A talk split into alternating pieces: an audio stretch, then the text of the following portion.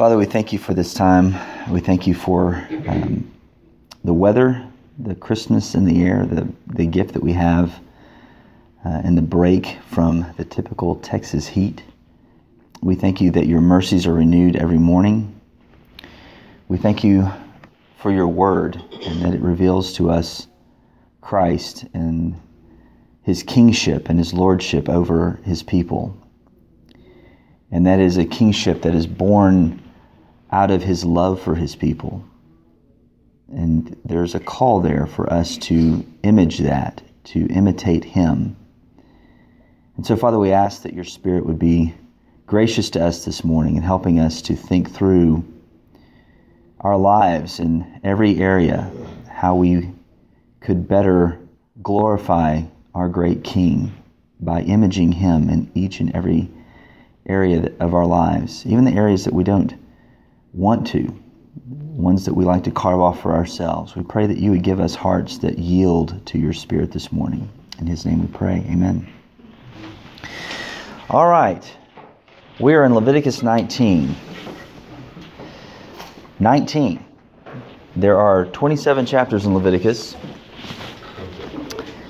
Uh, and we're, uh, we're getting within shooting distance of being done with Leviticus. I don't know if that's an encouragement to you, if that's depressing to you. I don't, I don't know. I get the.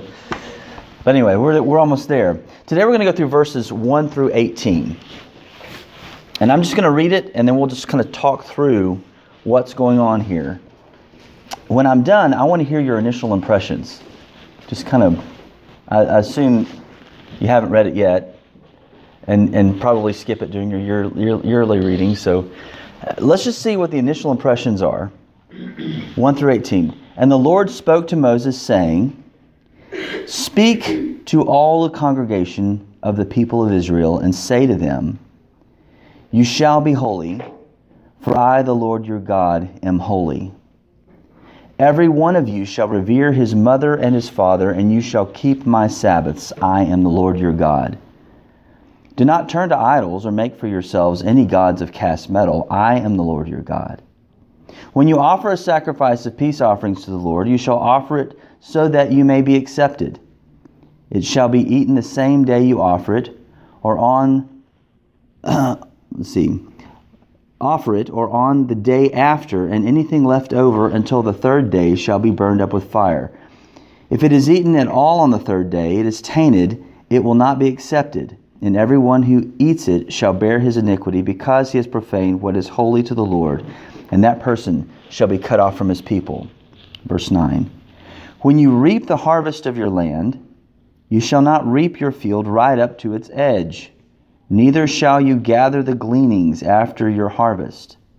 You shall not strip your vineyard bare, neither shall you gather the fallen grapes of your vineyard. You shall leave them for the poor and for the sojourner. I am the Lord your God. You shall not steal. You shall not deal falsely. You shall not lie to one another. You shall not swear by my name falsely and so profane the name of your God. I am the Lord. You shall not oppress your neighbor to, or rob him. The wages of a hired servant shall not remain with you all night until the morning. You shall not curse the deaf or put a stumbling block before the blind, but you shall fear your God. I am the Lord. You shall do no injustice in court. You shall not be partial to the poor or defer to the great, but in righteousness shall you judge your neighbor. You shall not go around as a slanderer among your people, and you shall not stand up against the life of your neighbor. I am the Lord. You shall not hate your brother in your heart, but you shall reason frankly with your neighbor, lest you incur sin because of him. You shall not take vengeance or bear a grudge against the sons of your own people, but you shall love your neighbor as yourself. I am the Lord. What are your initial thoughts on this? sounds like the Ten Commandments to me. Sounds like the Ten Commandments. In fact, some people have called this the Levitical Decalogue, the, the, the, the, recapitula- the reiteration of the Ten Commandments in Leviticus in chapter 19. True, but it's more than that here, isn't it? Other things going on. What else do you see? Well, the repetition of I am Lord your God. Why do you think that is? Why do you think that is? Is there anything in the context of this passage that would tell us why that's a repetition? Well, just they're about to eventually get to the land of Canaan. Okay. You know, you've got all this idol worship and these influences around, so he wants them to remember that he brought them there Mhm. and that he is their God. And these these statutes separate them from the other people that they may know that he is the Lord and he gave them this stuff. We're in the middle of the holiness code, right? You talk about separates them out as a people. What is the definition of holiness? Be separate. To be separate, to be distinct, to be unique, to be wholly other. How does he begin the passage?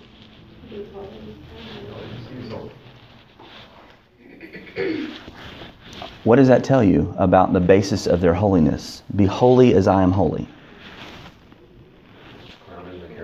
It's grounded in the character of God. And so you see this repetition again and again, reminding them this is what it looks like to be holy. Now, last week we spent a lot of time on the you shall not, and there was a lot of sexual ethics kind of issues that were going on there, cultural things going on there. This chapter deals with what does it look like to actually take on righteous duties, to do something righteous, to, to image God. And these are not by any means exhaustive situations, but they give examples. And it, it, it follows, uh, well, the head of each of those examples is a, a, one of the Ten Commandments, or several all at once. So, let's see. There was a call to holiness, we saw this last week, a distinctiveness among their pagan neighbors. In chapter 19, God gives a series of commands giving examples of what holiness looks like in action. Do, do any of you feel this kind of random disconnectedness in the passage? Just kind of scattershot laws. Does that does that kind of no? Yes? Do we dare do we dare admit it? I mean, it, there's kind of a yeah. Just to address a little bit of the heart here Uh-huh. and give a little more reasoning for why not to do or why to do some things. addresses more heart issues and the basis for what are you gathering that from? Uh, like when he said, when you reap the harvest, don't uh, like leave some left over. And Mhm. he says why. What he doesn't usually always say the why. It's Right. the Ten Commandments. It's just Don't do it. Right. So the Ten Commandments are pretty solid, just don't do it. but this and then uh, verse seventeen. Don't hate your brother in heart. Blah blah blah. Listen to the things that is like a warning, a little more explanation. Okay. So more of a understanding of what the heart should be, how the heart should be engaged in the acting out of the Ten Commandments in these specific case law inst- instances. Again, these are examples of what does it look like. Let's start at the beginning. When you've, ar- you've already kind of uh, established this, to whom are these commandments written first? We'll, we'll go there. We do this as we look at each section. Who are they written to? They're priests only, or who, who else? Everybody. Everybody. It's everybody. What does he tell them is the basis for the obedience of holiness? It's you shall be holy because I am holy, right? That's the grounding of their action, the grounding of their distinctiveness is God's holiness. Holiness is the imitation of God. Human holiness is emulation or copycatting of God, becoming and acting like Him. It's not in theory, it's not in words, but holiness is awe in action. It's reverence revealed. We talked about you reveal what you are, who you are. The only way I know that I am a believer, the only way somebody else knows that I'm a believer, is how I act. Do I act a certain way? What do I profess? Is my, does my life line up with the character that I say I profess as my worldview? And here, that's what he's calling them to do. Be who you are in my kingdom. How does he begin? Verses 3 and 4. Where does he start? How does where does holiness begin? At home? At home. Isn't that interesting? Why would he start there? It's fundamental. It's fundamental. Honor your what is what does it say? Some of you said father and mother. What does it say? Mother. Now, isn't that odd? Mother and father. That's different than the Ten Commandments, isn't it? Why would he do that? Why would he reverse the order here, do you think? Maybe to show that in honoring, that the order doesn't matter because both are created equal in the eyes of God and we should respect them both equally. Who is typically considered socially the weaker person in the marriage? The wife. She's under the protection of the husband. That culturally, um, that's the case. And so she's under the protection of the husband, and yet his command to the sons, his command to the daughters, honor the mother and the father. Honor your mother and your father. Why is that? Why is God calling for reverence of these now out of use people that helped us out at one time and now they're just kind of a burden on us? Why does He call us to do that? That's not very practical. What are they doing as they're raising their children? Teaching and instructing. Teaching and instructing in what? The Word of God. The Word of God? The Ten Commandments? Um, go take out the trash? Did you just talk to your mother that way? Really? What does that do? That's teaching not only God's Word, but it's teaching a reverence for authority, right? It begins in the home. A kid's not going to be abstract, they're very concrete. And the authority that they see above them immediately is mom and dad, right? I know how to honor God because I've learned to honor my mother and father. It's what is basically the call. It begins here in the home. God set up this unit, this structure of society to begin the training of how to honor and reverence Him. What we see here are uh, the fourth and the fifth commandments.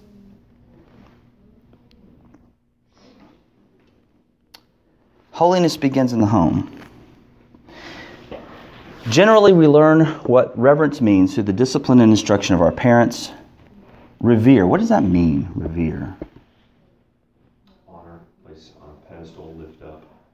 To do what? To what end? How do I know I revere something?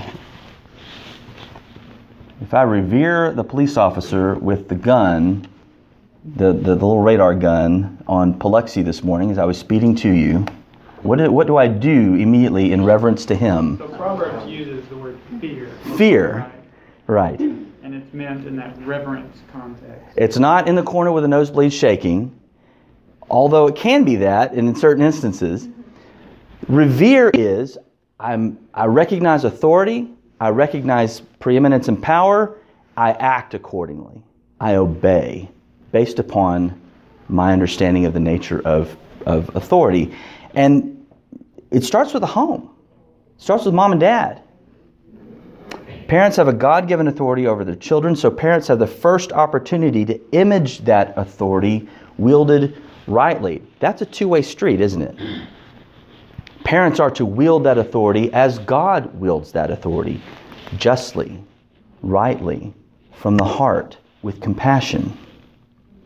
And children have the first opportunity there to learn how to obey that authority. All right.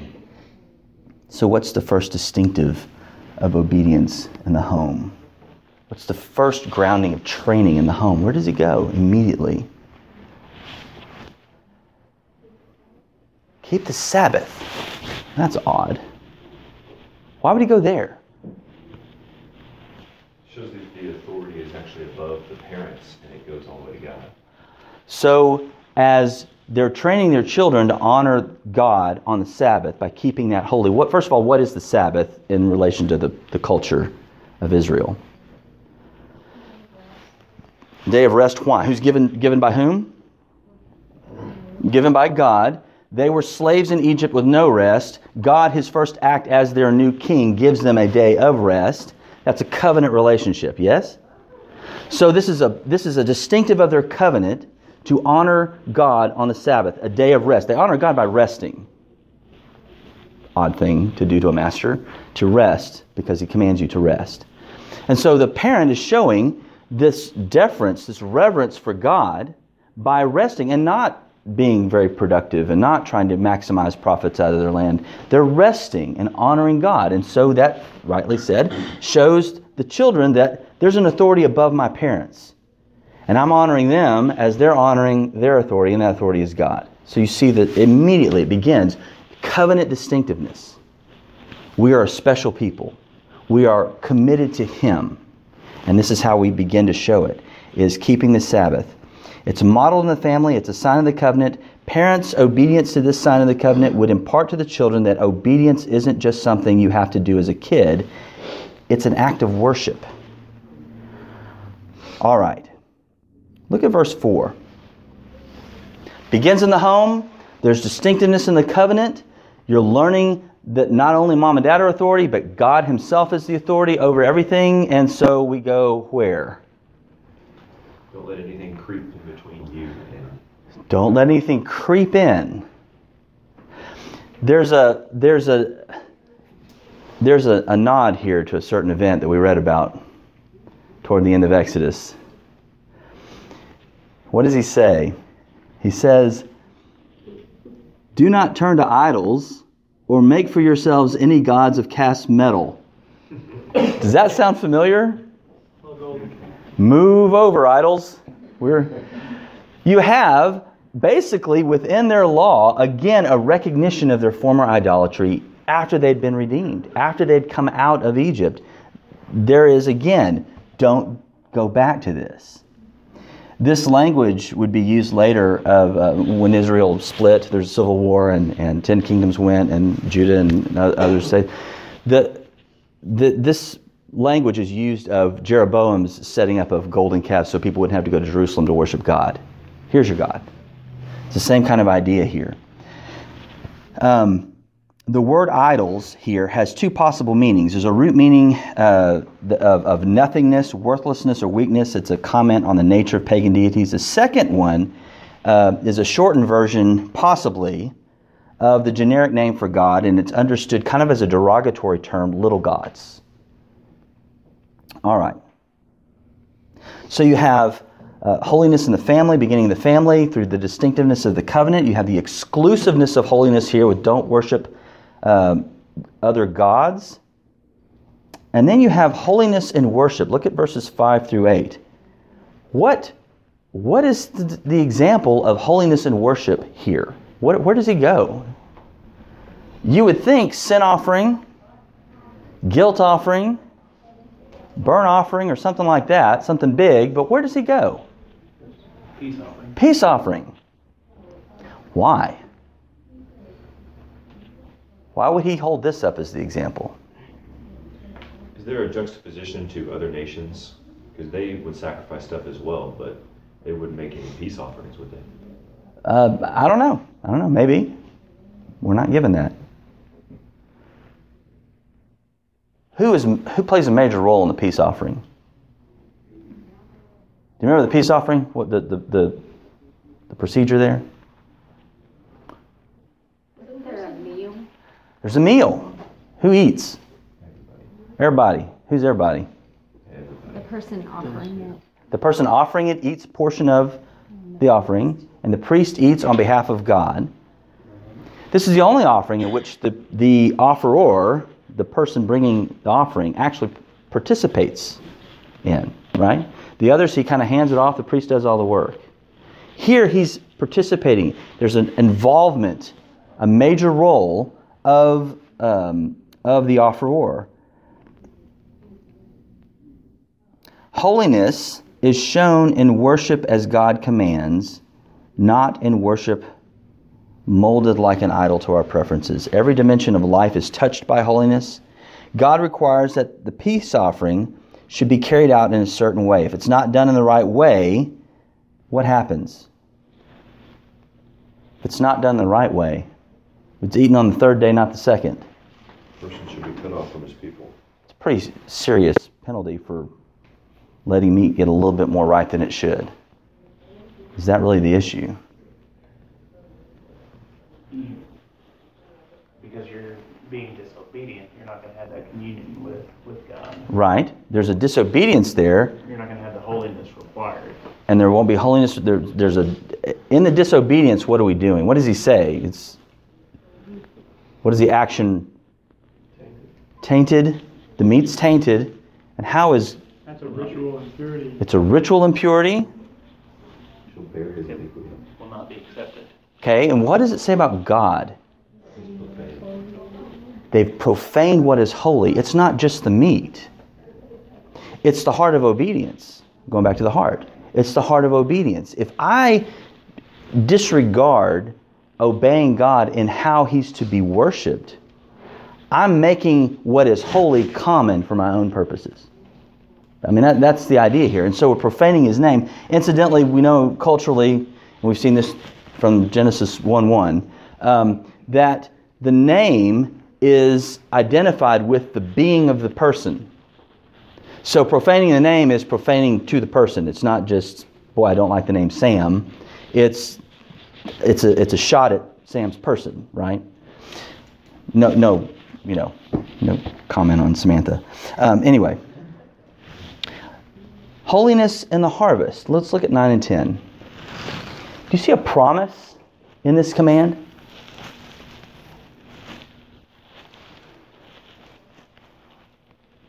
Could they fulfill this now? Yeah, go ahead. That there will be a harvest. That there will be a harvest. Can they do that in the desert right now? We are now harvesting cactus. Come to our our new sale. We have you know farmers market. Is that is that where can this take place?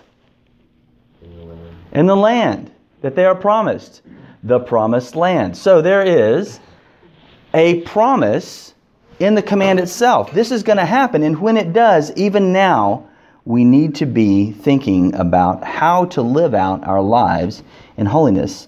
Um, you know, it's weird. I, I expect to have instruction on family time, covenant particulars, and all that stuff in the tabernacle, but this is my land, right? Why would you? Why do you tell me to use my land? What, what do you see here as the evidence of holiness and how he calls them to be industrious, how, how to use their land? What's the what's the uh, what's the call here? I don't know, it seems like he's saying, I'm gonna give you this land that's not yours, that you didn't earn, and, and this should be a reminder of you to be generous to others because I've been generous to you. I am the Lord. Right? It goes back to that. Well, several Yeah. times, you know, we see where the text says, "For you were, you were once a stranger and a foreigner." Right. I think in relation to Egypt. So it, it's it's it's a call to be gracious to those who can't afford all this, you know, who can't get their own food, because it's just leading an exemplary lifestyle. In other words, they once were strangers and foreigners. So Does this just to be an example of, of that, be gracious as God was gracious to them. right? And, and is this just dealing with other Israelites that can glean their land? Who else is in, in view here? What's a sojourner? Other than a neat little Bible study thing. What, a brief stay. They're there for a brief stay or, or sometimes a little longer. Can they own land in Israel? No. It's all tribe inheritance stuff. If you don't have land in this kind of culture, can you really be a mover and shaker and No. no? Wh- Where are you basically relegated to? You're at best skilled labor. You're at best skilled labor, at best. Many times just day labor, right?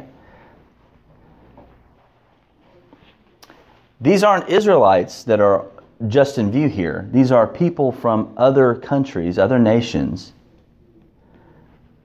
Chance that they'll go back, probably high.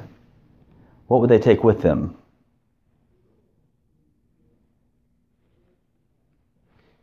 Hey, we lived in this place, Israel.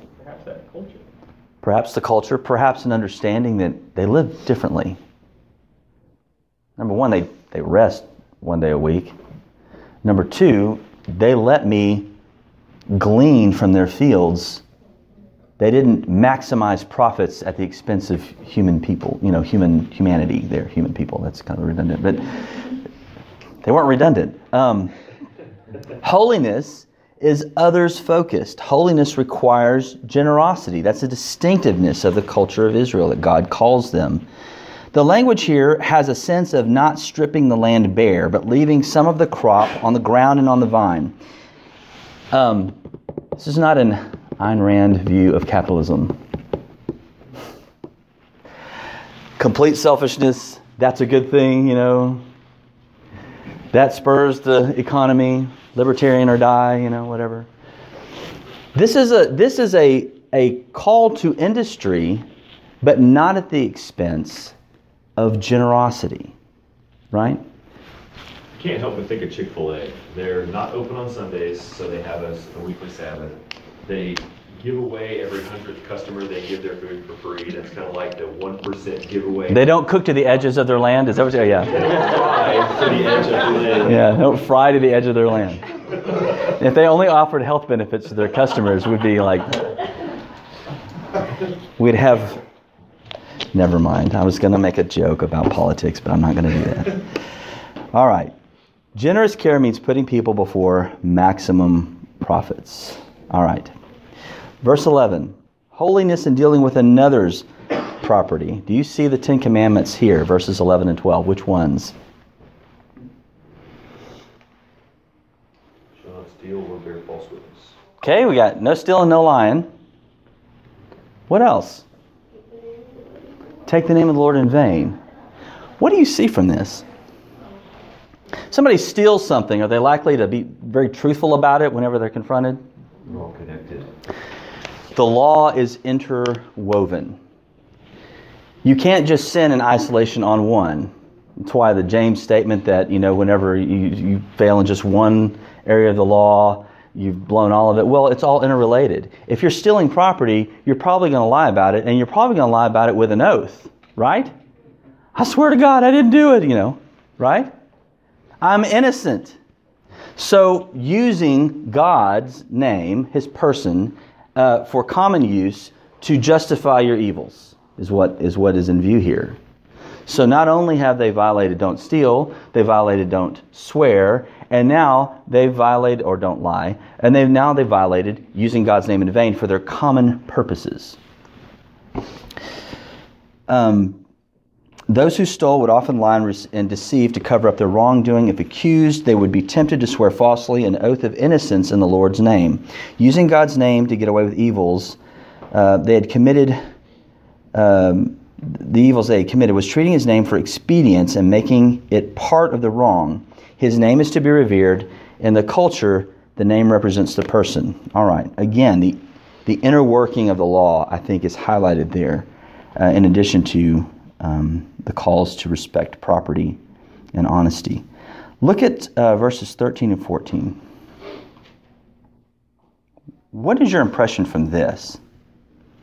Again, going back to the heart, what's your impression from this? Consider others better than, yourself. Okay, consider others better than yourself, and a nod to Paul. That's Moses is making a nod to Paul.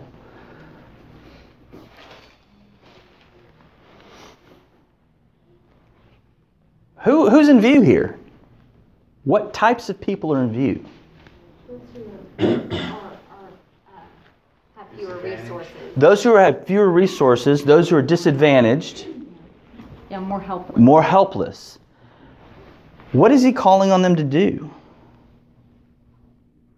Holiness requires that we not take unfair advantage of the poor or exploit the weak. That word oppress is often used in regard to monetary gain at the expense of the poor, withholding that which belongs to another. When's a hired man to be paid? Again, it's back to the day labor thing. This includes Israelites and sojourners we talked about before. When is he to be paid? Same day. Same day. That would be sweet. That would be. Um, why? Why is that a big deal? You may be eating on that. He may be eating on that. that for a place to stay. His his food and his shelter may depend on getting paid that day. Right? And by withholding it, you're withholding, I say you, the one who, who violates this law is withholding the means by this guy to, to survive, to live. He's depending on this. You're withholding what's already his. He's already earned it. So don't hold back. Um, When he has no foundation on which to fight back, he has no, if you were to withhold his pay, what are you right? gonna do? What's he going to do if you hold his pay? He, he can't go, I mean, he can't pay a lawyer because you got his money. Those guys are, It's so very Expensive. What? says, um, um, Do not withhold good to those when it is in your power to do so. mm, And that if you do that, then you sin to you. mm, And it reminds me of what parents teach their children, like about obedience, Mhm. and obeying all the way, right away, and with a happy heart. yeah. That it's evidence of your obedience and your faith in, in the Lord that you're going to do what you can do right when you can do it. That's that good heart. a, a, a holy heart, we'll stick with the theme, the holy heart acts quickly to do good, right? Um, all right. W- What is this? Curse the deaf or put a stumbling block before the blind. What does that mean? What is that about? Is that some new gang game? It's again ta- taking advantage. What is what is uh when when you curse a deaf person? They can't hear it. So you can be railing on them and laughing about what you're saying, and and they can't hear. They can't defend themselves. They're you know uh, putting a stumbling block before a blind person. What's going to happen? You stick your leg out as the. What does that What does that say about the heart that would do something like that? You're, it's black. That it's black, that it's cruel, that it likes to make a joke out of other people's. Our natural inclination. We, It's our natural inclination to, to prey on the weak for fun. I think so. Yeah. And they're called to be different. A holy person is not to be cruel to those who are physically dis- disadvantaged. Not cursing the deaf has the idea of showing that person respect or honor. Why?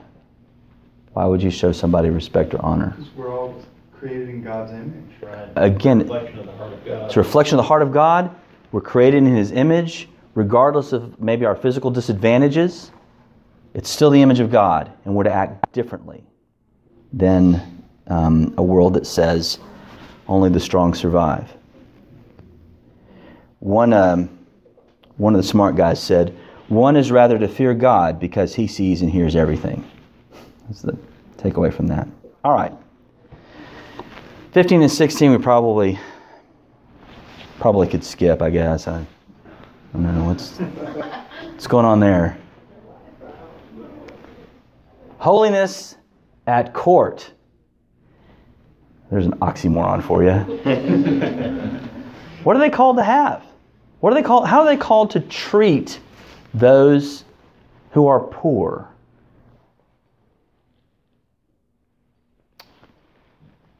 Not to be cruel, not to withhold what's theirs, but when it comes to court, we put our thumb on the scale for the poor.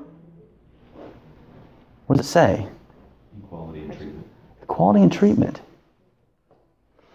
Not to um, interpret laws in a way that that um, that necessarily uh, prefer one party over another.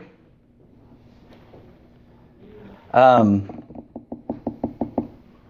yeah, I don't know where to go with that. Flat tax. Yeah. um, previously, the disadvantaged are, are not to be mistreated, but here, neither are they to be favored in court. There's balance. There's, there's, a, there's an old saying in the legal profession that uh, bad facts make bad law.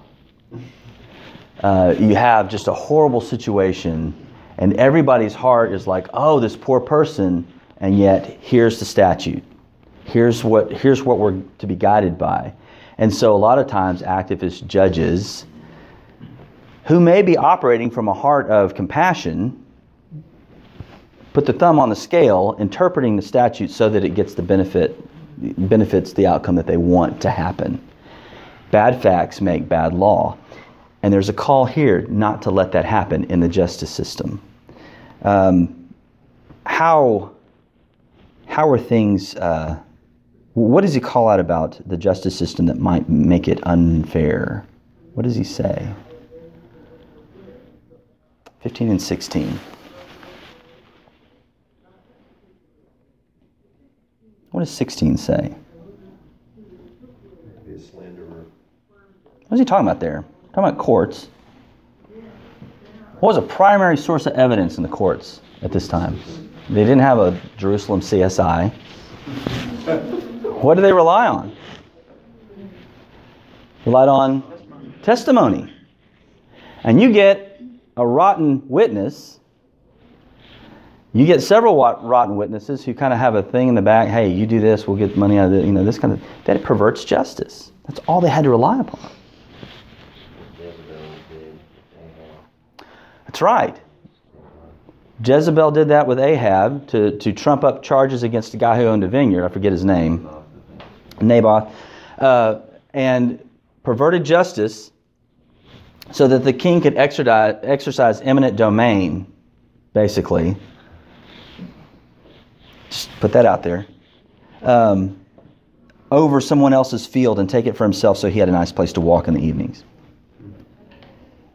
All right. A witness was not to speak falsely, neither was a witness to refuse to say what he knew.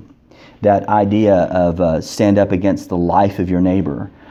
It, it, the, the, the idea there is um, to keep your mouth closed when you know the truth, to fail to testify rightly. So it covers it from both angles. Don't say something false, don't refuse to say the truth. That, I'm sure we're well beyond that now in our justice system because we've evolved so much socially. All right, 17 to 18. Have you heard this before? You shall not hate your brother in your heart, but you shall reason frankly with your neighbor, lest you incur sin because of him. You shall not take vengeance or bear a grudge against the sons of your own people, but you shall love your neighbor as yourself. Anybody ring a bell? Something, I'm thinking red letters. This is Levitical law, and it's not cold code. You can hate from the heart, but you're called to love from the heart. What does it mean to hate from the heart? truly, without any doubt in your mind, truly hate somebody, Yeah, How do I know that? You oppose them with your very, the very, Very- With your very soul, you oppose them. I know that because my soul also causes action, yes?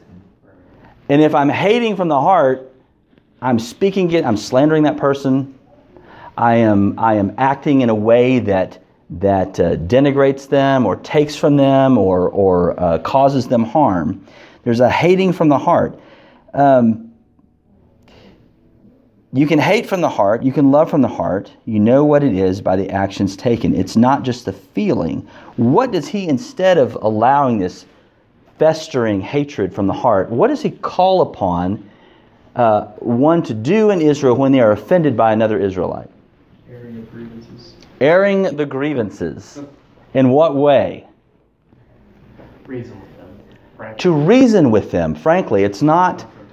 It's not a. What's the goal here? Resolution. Resolution. Another word starts with a P, ends with a ease. He's calling for peace, right? He's calling for resolution without bitterness. Talk it through, get it done. What is that about? What is that showing? If, if I am taking the opportunity to let go of some bitterness and just deal with an issue, we got this thing going on. We need to deal with this directly, frankly, not him hawing, not being sweet. Just get to it. What does that show, number one, about my heart toward the other person? I think it shows if you believe they're your brother, if you hate them, you're already assuming that they had malicious intent and whatever went on and it's already worked up into something really bad that they've done against you. Right. If they're your brother and you're going with the intent of reasoning with them hmm for resolution, you're going with a heart of, um, you know, surely they didn't mean it to come across this way, Mhm. and you know, they're my brother. We're going to work this out. We have things in common. Mhm. We serve the same God. It's a di- it's a whole different mindset. Right. Even if they didn't mean it, because sometimes we. Even if they did mean it. mean Yeah, sure. So just with, oh, well, we serve the same God, and how many times do I really mean it when I sin against somebody? Is- So just knowing it, who's gonna throw the first stone? Right. Is this a concession to living in a fallen world with fallen people? It's a call. uh, We're going to screw up. I'm going to hurt you. You're going to hurt me. You're going to sin. It's going to drive me nuts. I'm going to sin. It's going to drive you nuts. It's a call to how do you handle that? Do you fall into the sin of your brother by hanging on to bitterness and anger and all that? Or do you go to the heart of it in repentance with the idea of restoration, wanting to restore um, the relationship? Um, there's a there's a um, there's a contrast here between love and hate that's interesting in these verses. Standing by mutely incurs guilt from the sin. He calls them to first show the other their sin, not to humiliate, but to resolve the conflict without any lingering resentment. Peace is the goal. This too is holy living. It's how the holy God shows his generous love to those who sin against him. Remember the golden calf. He didn't obliterate them totally. There was a reckoning, but he didn't obliterate them, and he didn't stay in hatred toward them. There must be no revenge or grudge, no smothered ill will. Let love run through your streets in a pure, full stream. Love as you would be loved. All right. That is our that is our walk through verses 1 through 18. So we see whether it is family, the worship, business, the poor and the disadvantaged, the judicial system, or social interactions generally, Israelites were to understand that no area of life is unaffected by holiness. All of life is sacred. You, have we heard about this recently? All of life is temple work. All of life is temple work. All of life is to be brought under the lordship of God and to be lived according to his statutes. Here's what struck me. I'll just tip my hand. Christ again tells his church, You will be holy because I am holy. It's the same command, right? Except with one distinction. He lived a life set apart, holy in all areas of life, devoted and zealous to obey his Father. You will be holy because I am holy. Does that take on a different meaning as it relates to Jesus? There's not a, a, a call to be holy to earn status. There's a call to be holy because of the status that's already there. You will be holy because I am holy. Every time I see that statement, it's just a, it's a matter of fact. It's not a better be holy. It's just you're going to be holy because I'm holy because I'm your God. It refers back to like Genesis, was it not 19, where he splits the animals and then God Himself walks through to uh, make the covenant with Abraham. It's like saying, I'm going to do this. And like we don't have him saying it. And he and, and, and the idea here is that he's already done it. Yeah. That he is holy, therefore we will be holy. He's chosen Israel as a kingdom. He did it to give his holiness, his right standing with God to us as a gift.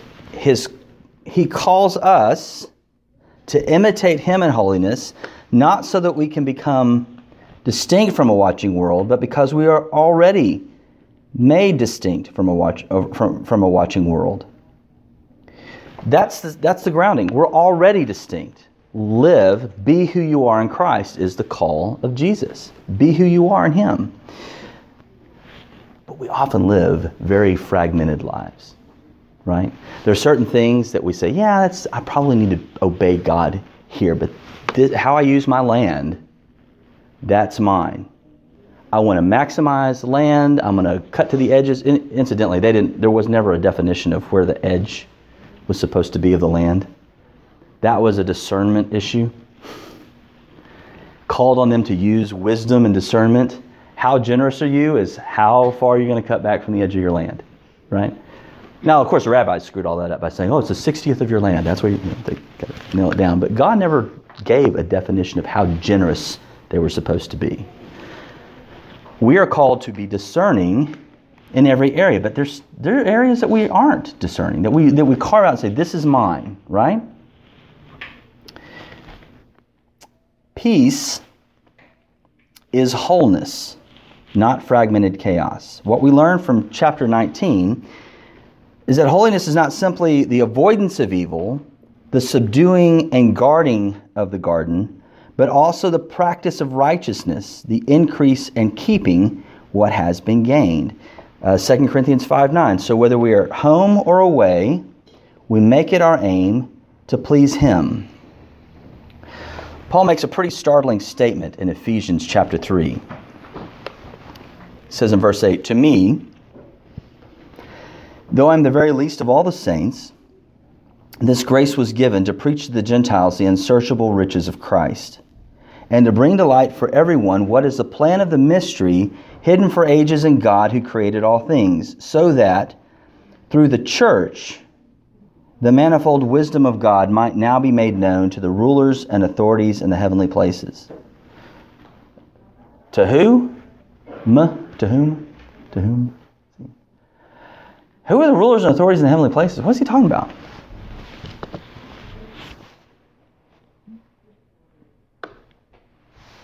Do we know? Is it the is it the this present darkness kind of thing going on? Do y'all even remember that book? Never mind. Okay. It's like a cartoon version of prayer. this present darkness, pow, pow, you know. Start praying, and all of a sudden, I can feel the swords. Is that what he's talking about? Our lives, do you remember Job? Do you remember how it starts out? throne room of God. Where you been? Satan comes in with the sons of God, says, and he says, um, uh, God says to him, Where have you been? He says, Roaming on the earth. He goes, Have you considered my servant Job? Holds him up as an exhibit of faithfulness. Our lives, individually and corporately, are exhibit A to the wisdom and goodness of God in showing mercy where judgment would have been fair. It's not just the guys at work or school watching. This is a cosmic trial. Is God wise in what He's done in Jesus? Have you considered my servant Joshua? Consider my servant Philip. We're all exhibits. Publicly and privately, we're exhibits. So Paul says in 1 Corinthians 10:31, so whether you eat or drink or whatever you do, do all to the glory of God. All of life is temple work. That's what I think we get from this chapter, or this part of the chapter. We have more to go. Anything else? Any other comments? Questions? Is it late? It's not that late, is it?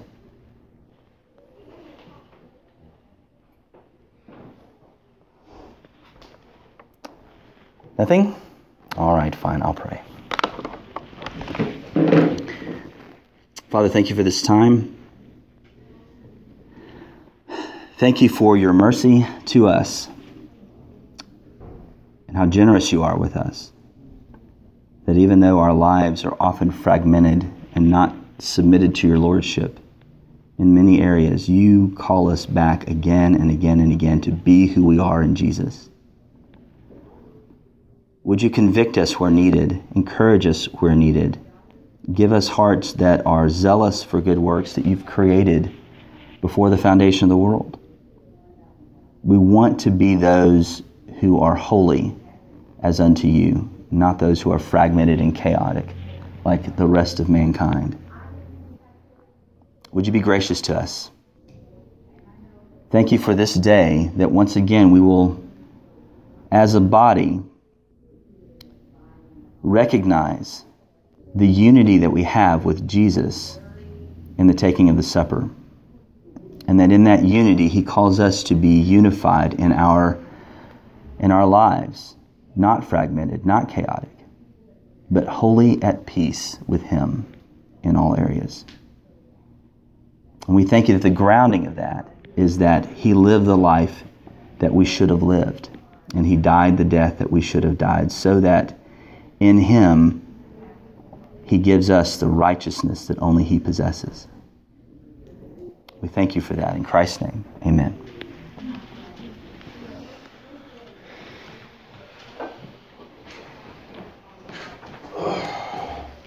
Okay, we're going to sing to Joshua. It was his birthday.